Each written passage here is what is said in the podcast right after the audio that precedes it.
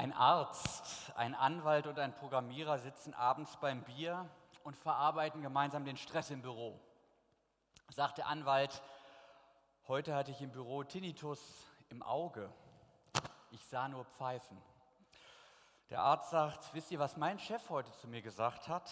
Der sagte, ich wüsste nie, wann ich meine Kompetenzen überschreite. Und fragen die anderen, was hast du gemacht? Ja, ich habe ihn gefeuert. Da erzählt der Programmierer wieder mal ganz schlechte Quartalsergebnisse bei uns in der Firma. Mein Vorschlag, einen Kollegen zu opfern, um die Götter gnädig zu stimmen, wurde leider abgelehnt. Man ist sich gemeinsam einig, das Büro ist ein gefährlicher und stressiger Ort.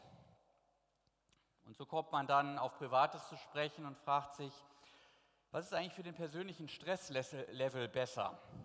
Eine Ehefrau oder eine Freundin? Sagt der Arzt, klarer Fall. Die Ehefrau, die ist gut, sie gibt einem das Gefühl der Sicherheit und das senkt von vornherein den Stresslevel. Sagt der Anwalt, nee, nee, du, ich weiß aus meiner Praxis, wenn man sich von seiner Ehefrau trennt, hat man jede Menge Stress. Der Programmierer winkt ab und sagt, man braucht beides. Wenn die Ehefrau denkt, du bist bei der Freundin und die Freundin denkt, du bist bei der Ehefrau, dann kannst du in Ruhe programmieren. Ja, liebe Wahlgemeinde, Stress ist ein Thema, das wir vermutlich auch alle aus eigenem Erleben kennen. Und man denkt vielleicht im ersten Moment, dazu hätte die Bibel bestimmt überhaupt nichts beizutragen, denn Stress, das ist ja schließlich ein modernes Phänomen der Leistungsgesellschaften unserer Zeit. Und zu Jesu Zeiten, da ist man schön betulich mit Sandalen und langen Gewändern einhergeschritten und hat viel abgewartet und Tee getrunken. Stress war da bestimmt kein Thema. Ich habe uns heute Abend eine Geschichte mitgebracht, die das Gegenteil beweist. Da geht es um gestresste Jünger. Hören Sie selbst, ich lese aus Gottes Wort nach Markus im sechsten Kapitel seines Evangeliums. Und die Apostel kamen bei Jesus zusammen und verkündigten ihm alles, was sie getan und gelehrt hatten. Und er sprach zu ihnen, geht ihr allein an eine einsame Stätte und ruht ein wenig. Denn es waren viele, die kamen und gingen und sie hatten nicht Zeit genug zum Essen. Und sie fuhren in einem Boot an eine einsame Stelle für sich allein. Und man sah sie wegfahren und viele hörten es und liefen aus allen Städten zu Fuß dorthin zusammen und kamen ihnen zuvor. Und Jesus stieg aus und sah die große Menge und sie jammerte ihn, denn sie waren wie Schafe, die keinen Hirten haben. Und er fing eine lange Predigt an. Da nun der Tag fast vergangen war, traten seine Jünger zu ihm und sprachen, die Stätte ist einsam und der Tag ist fast vergangen lass sie gehen, damit sie in die Höfe und Dörfer ringsum gehen und sich etwas zu essen kaufen. Er aber antwortete und sprach zu ihnen, gebt ihr ihnen zu essen. Und sie sprachen zu ihm, sollen wir denn hingehen und für 200 Silbergroschen Brot kaufen und ihnen zu essen geben? Er aber sprach zu ihnen, wie viele Brote habt ihr? Geht hin und seht nach. Und als sie es erkundet hatten, sprachen sie fünf und zwei Fische. Und er gebot ihnen, dass sie sich alle lagerten, tischweise auf das grüne Gras. Und sie setzten sich in Gruppen zu hundert und zu fünfzig. Und er nahm die fünf Brote und zwei Fische, sah auf zum Himmel, dankte, brach die Brote und gab sie den Jüngern, dass sie sie ihnen austeilten. Und die zwei Fische teilte er unter sie alle. Und sie aßen alle und wurden satt. Und sie sammelten die Brocken auf, zwölf Körbe voll, und von den Fischen. Und die die Brote gegessen hatten, waren 5000 Männer. Okay, von wegen betulich. Die Jünger haben Stress. Nicht mal Zeit zum Essen gibt es. Der ganze Rummel um Jesus, die vielen Leute, die ihn unbedingt hören wollen, die geheilt werden wollen oder mit anderen Anliegen zu ihm kommen, die beanspruchen so viel Zeit, dass persönliche Bedürfnisse der Jünger völlig hinten runterfallen. Ich finde diesen Text interessant, weil sich jetzt nicht etwa der erste Fast-Food-Service gründet, sondern Jesus seinen Freunden eine Soforthilfe in Sachen Stressbewältigung gewährt. Eine Soforthilfe, die aus drei Aspekten besteht, die auch für uns heute hilfreich sein können und die obendrein eine wichtige Stressursache offenlegen, mit der wir es alle zu tun haben. Dazu später. Zuvor noch eine Frage. Hat eigentlich Jesus jemals Stress empfunden? Mir ist zuletzt aufgegangen, als ich mich mal wieder näher mit dem Markus-Evangelium beschäftigt habe, dass Jesus auf jeden Fall jede Menge Grund gehabt hätte, Stress zu empfinden. Von den Menschenmassen sprachen wir schon, aber es gab noch eine ganz andere Form von Stress. Der Evangelist Markus hat sein Evangelium quasi danach komponiert und gegliedert, mit welcher Gruppe es sich Jesus während seiner Erdenzeit nach und nach systematisch verscherzt hat. Zunächst kriegt er Stress mit den religiösen Autoritäten. Der zweite Abschnitt endet damit, dass ihn seine Familie und Verwandtschaft für verrückt erklärt. Und der dritte Abschnitt, der dann in die Passion mündet, der endet mit dem drohenden Zerwürfnis mit seinen Jüngern, die sich ihren Messias ganz anders vorgestellt hatten, eher so wie Bruce Willis. Bei der Ausrichtung seiner Reich Gottes Botschaft ist jetzt Jesus plötzlich bedrohlich allein. Das kann erheblichen Stress auslösen.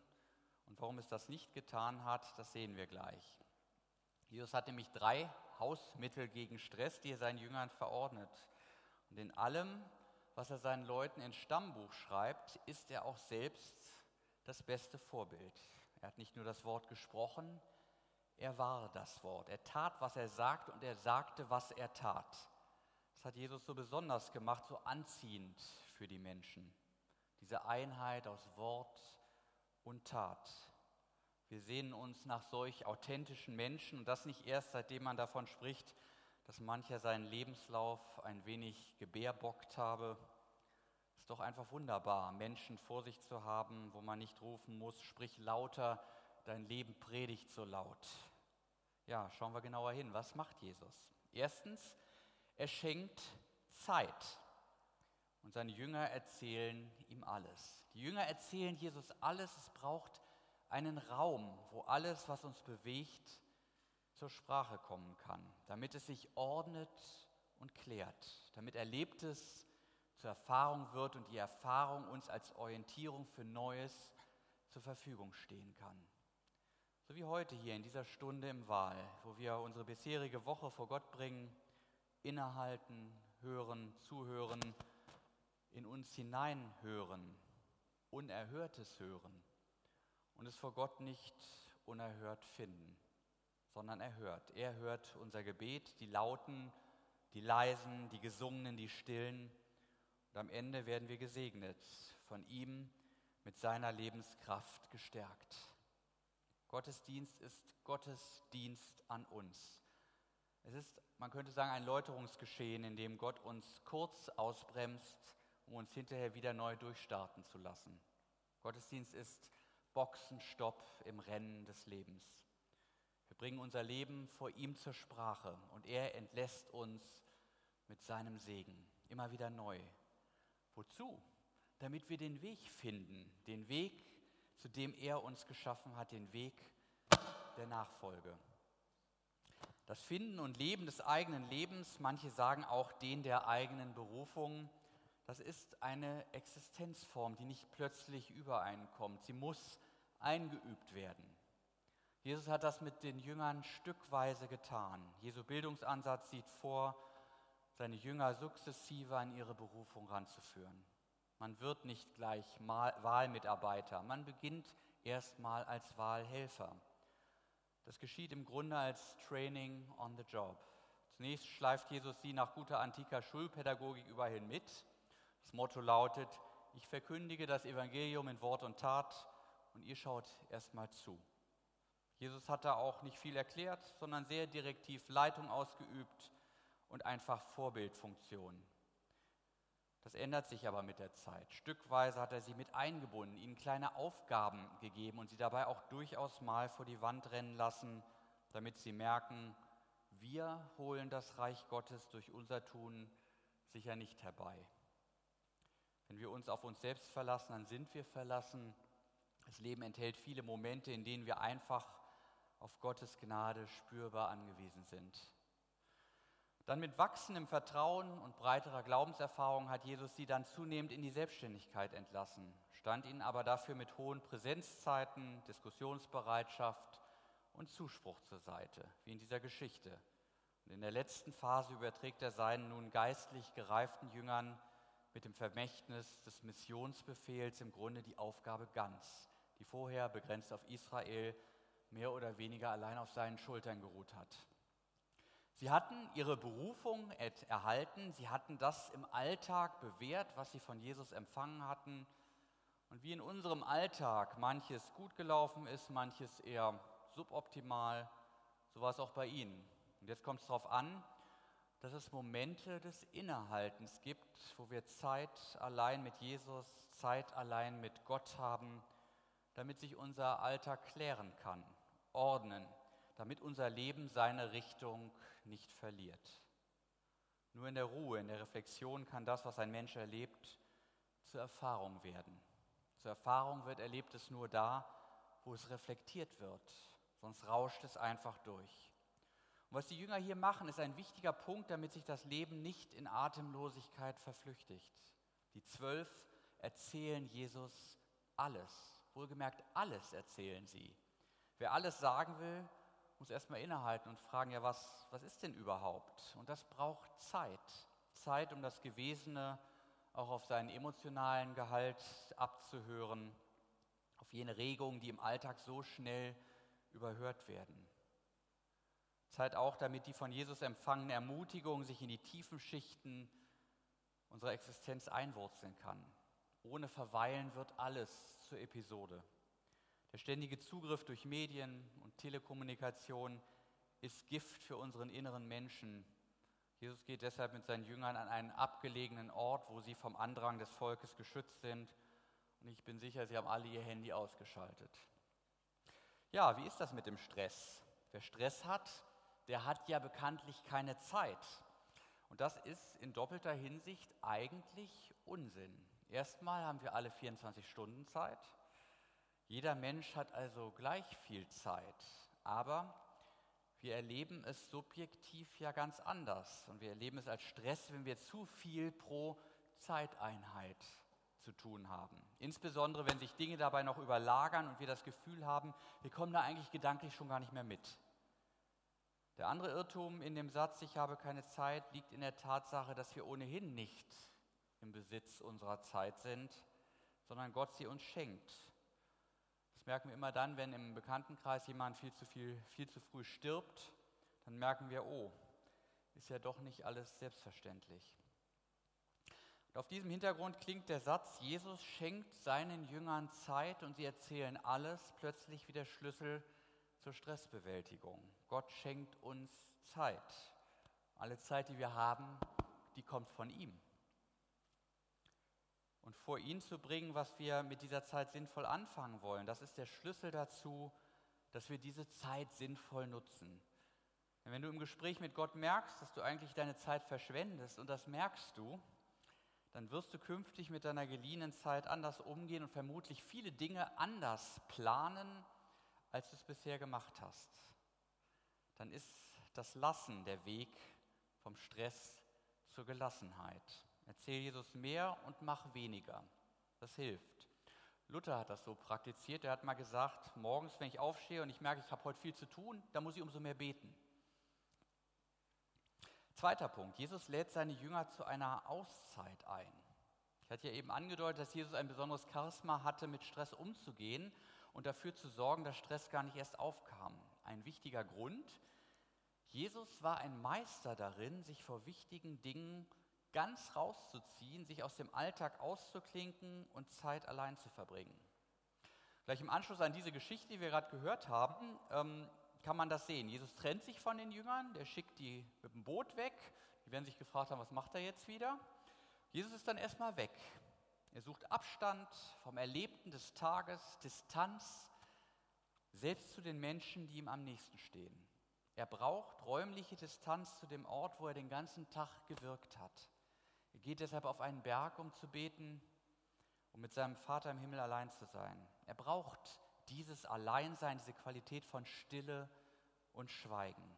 Immer an wichtigen Wegpunkten seines Lebens finden wir Momente, wo Jesus sich zum Gebet zurückzieht. Zu Anfang seines öffentlichen Wirkens in Kapernaum, dann hier nach der Speisung der 5000 und zuletzt im Garten von Gethsemane vor seiner Kreuzigung. Er kommt dann stets erstaunlich aufgeräumt und gleichsam neu justiert zurück und ist folgerichtig glasklar, wenn Menschen von ihm etwas fordern, was er nicht für seine Aufgabe oder seinen Weg hält. Dutzende Male finden wir das in den Evangelien, dass Jesus sagt, ich bin gekommen, um Menschen zu retten. Ich bin gekommen, um Licht zu bringen. Ich bin gekommen, um Heimat zu schenken. Oder auch das Gegenteil. Ich bin nicht gekommen, um mich als Finanzberater bei euch zu engagieren, die Selbstgerechten zu pinseln und so weiter und so fort. Und das Gegenbild dazu, das bieten die Jünger. Blind, unstet, chaotisch, orientierungslos, führungslos, ob das in Gethsemane ist, in Kapernaum, wo sie hektisch sagen, jedermann sucht dich, solltest du dich nicht mal zeigen, oder dann auch auf dem See im heillosen Durcheinander im Sturm. Jesus zieht es dagegen immer wieder in die Einsamkeit, um diese Klarheit zu erlangen. Er lädt seine Jünger dazu ein, genau dasselbe zu tun. Denn Jesus weiß, Klarheit stellt sich nicht von selber ein. Man muss sich Zeit dafür nehmen. Die Stimmen und die Ansprüche der anderen, auch die inneren Stimmen, die sind ja immer da. Aber was, was will ich eigentlich?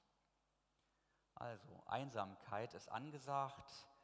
Der Bibeltext überschlägt sich fast vor lauter Begeisterung für diese Einsamkeit. Da heißt es in Vers 32, und sie fuhren in einem Boot an eine einsame Stelle für sich allein. Also das Motto lautet Einkehrtagung. Einsam für sich allein, mehr geht nicht. Wir müssen mal raus. Darum schwimmt der Wal mit seinen Mitarbeitern einmal im Jahr nach Langeoog. Langeoog ist es, Heino, ne? Genau. Ähm, wir müssen immer mal wieder raus aus dem Alltag, sonst geht es uns wie den Jüngern, die irgendwann die Schnauze voll haben von all den Menschen, die dauernd Stress machen oder wie unserer Kneipenrunde vom Anfang mit ihren zynischen Ideen vom Menschenopfer oder den Pfeifen, die sie nur noch sehen. Die Jünger sagen, entlasse sie, die sollen abhauen, wir können nicht mehr. Bei Jesus ist das anders. Er hat Erbarmen, nicht genug, dass die alle irgendwie da sind. Er sagt, kommt, denn es ist alles bereit. Die Worte kennen wir vom Abendmahl. Er lädt dazu ein bis heute. Aber dafür braucht es Auszeiten auch für ihn, wo er sich aus dem Würgegriff der Menschen befreit. Und Jesus will das auch für seine Jünger. Seine Jünger, die sind sie alle. Darum fragt er euch, frage ich euch, gibt es über den Gottesdienst hinaus so Zeiten, wo du allein sein kannst, auch mit Gott allein und alles, also nicht nur Belanglosigkeiten sagen kannst. Hast du einen Ort, um deine Berufung zu schärfen, um zu wissen, warum du all das tust, was du tust und wie das dem großen Ziel dient, das Gott mit dir und mit dieser Welt anstrebt? Das ist wichtig, sonst geht die Freude verloren und die Berufung löst sich auf in Geschäftigkeit, ja schlimmer noch in Zynismus und Stress.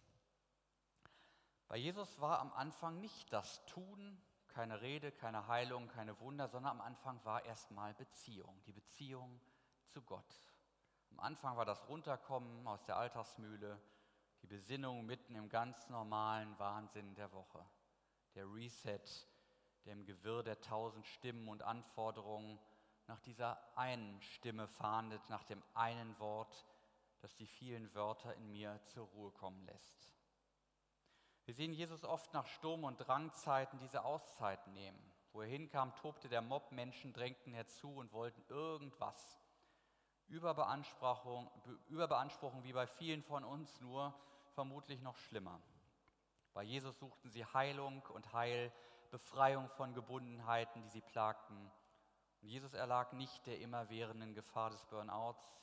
Er hatte nicht das pfadfinderische Allezeit-bereit-Syndrom, sondern er schaffte sich ein Bollwerk gegen die stets voller Gewalttätigkeit heranrollenden Brecher, dass man müsse ja auch noch. Und dazu verbrachte er immer wieder schöpferische Phasen der Ruhe mit seinem Vater. Dein Wille geschehe. Was alle von mir wollen, das weiß ich, aber was willst du, Gott? von mir und für mich. Dein Wille geschehe. Das ist das Urmeter unserer Existenz, ein Eichvorgang, der Maß nimmt am Schöpfer. Wir brauchen das Maß zu nehmen, damit wir nicht maßlos werden. Dritter und letzter Punkt. Jesus fordert sie zum Perspektivwechsel heraus. Stress ist ja eine Überforderungserscheinung und jetzt kommen wir zum Kern der ganzen Sache. Die Jünger sehen die Leute und sagen, klarer Fall, viel zu viele. Wenn denen erstmal der Magen auf die Füße fällt, dann gibt es hier Chaos. Was machen die Jünger falsch? Sie schauen auf ihre Ressourcen, auf ihre logistischen Möglichkeiten, ihre Finanzpower und sie fühlen sich gestresst.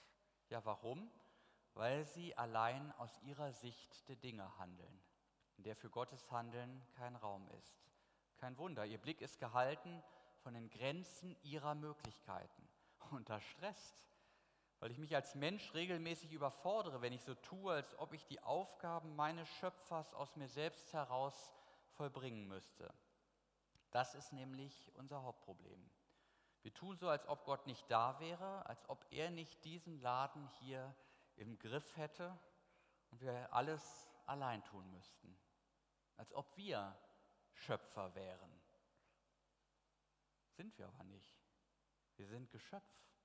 Die Bibel nennt genau das Unglaube und wir sollten das als guten Rat hören, denn sonst sind wir am Ende die Doofen. Denn selbst den Schöpfer spielen zu wollen, das führt unweigerlich zu Stress. Dann überforderst du dich und auch alle anderen. Dann kriegst du Tinnitus mindestens auf die Augen und siehst nur noch Pfeifen. Das ist, als, das ist so, könnte man vergleichen, als ob ich mit meinem Laptop über die Cloud in ein Firmennetzwerk eingebunden wäre, wo alle Geschäftsberichte, Templates und wichtige Dateien liegen. Ich aber immer im Verzeichnis eigene Dateien rumwurschtle. Nein, Mensch, schau in die Cloud. Schau auf Jesus, der die Butterbrote der Jünger segnet und zum Himmel blickt, eine neue Perspektive findet. Schau in die Cloud statt in dein leeres Portemonnaie. Schau in die Cloud statt auf deine nachlassenden Kräfte, auf dein bröckelndes Netzwerk.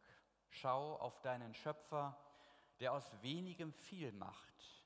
Sprich mit ihm und gönn dir ab und zu mal eine Auszeit. Glücklicherweise gehen ja jetzt wieder die Wahlsonntage los. Schau öfter mal in die Cloud. Amen.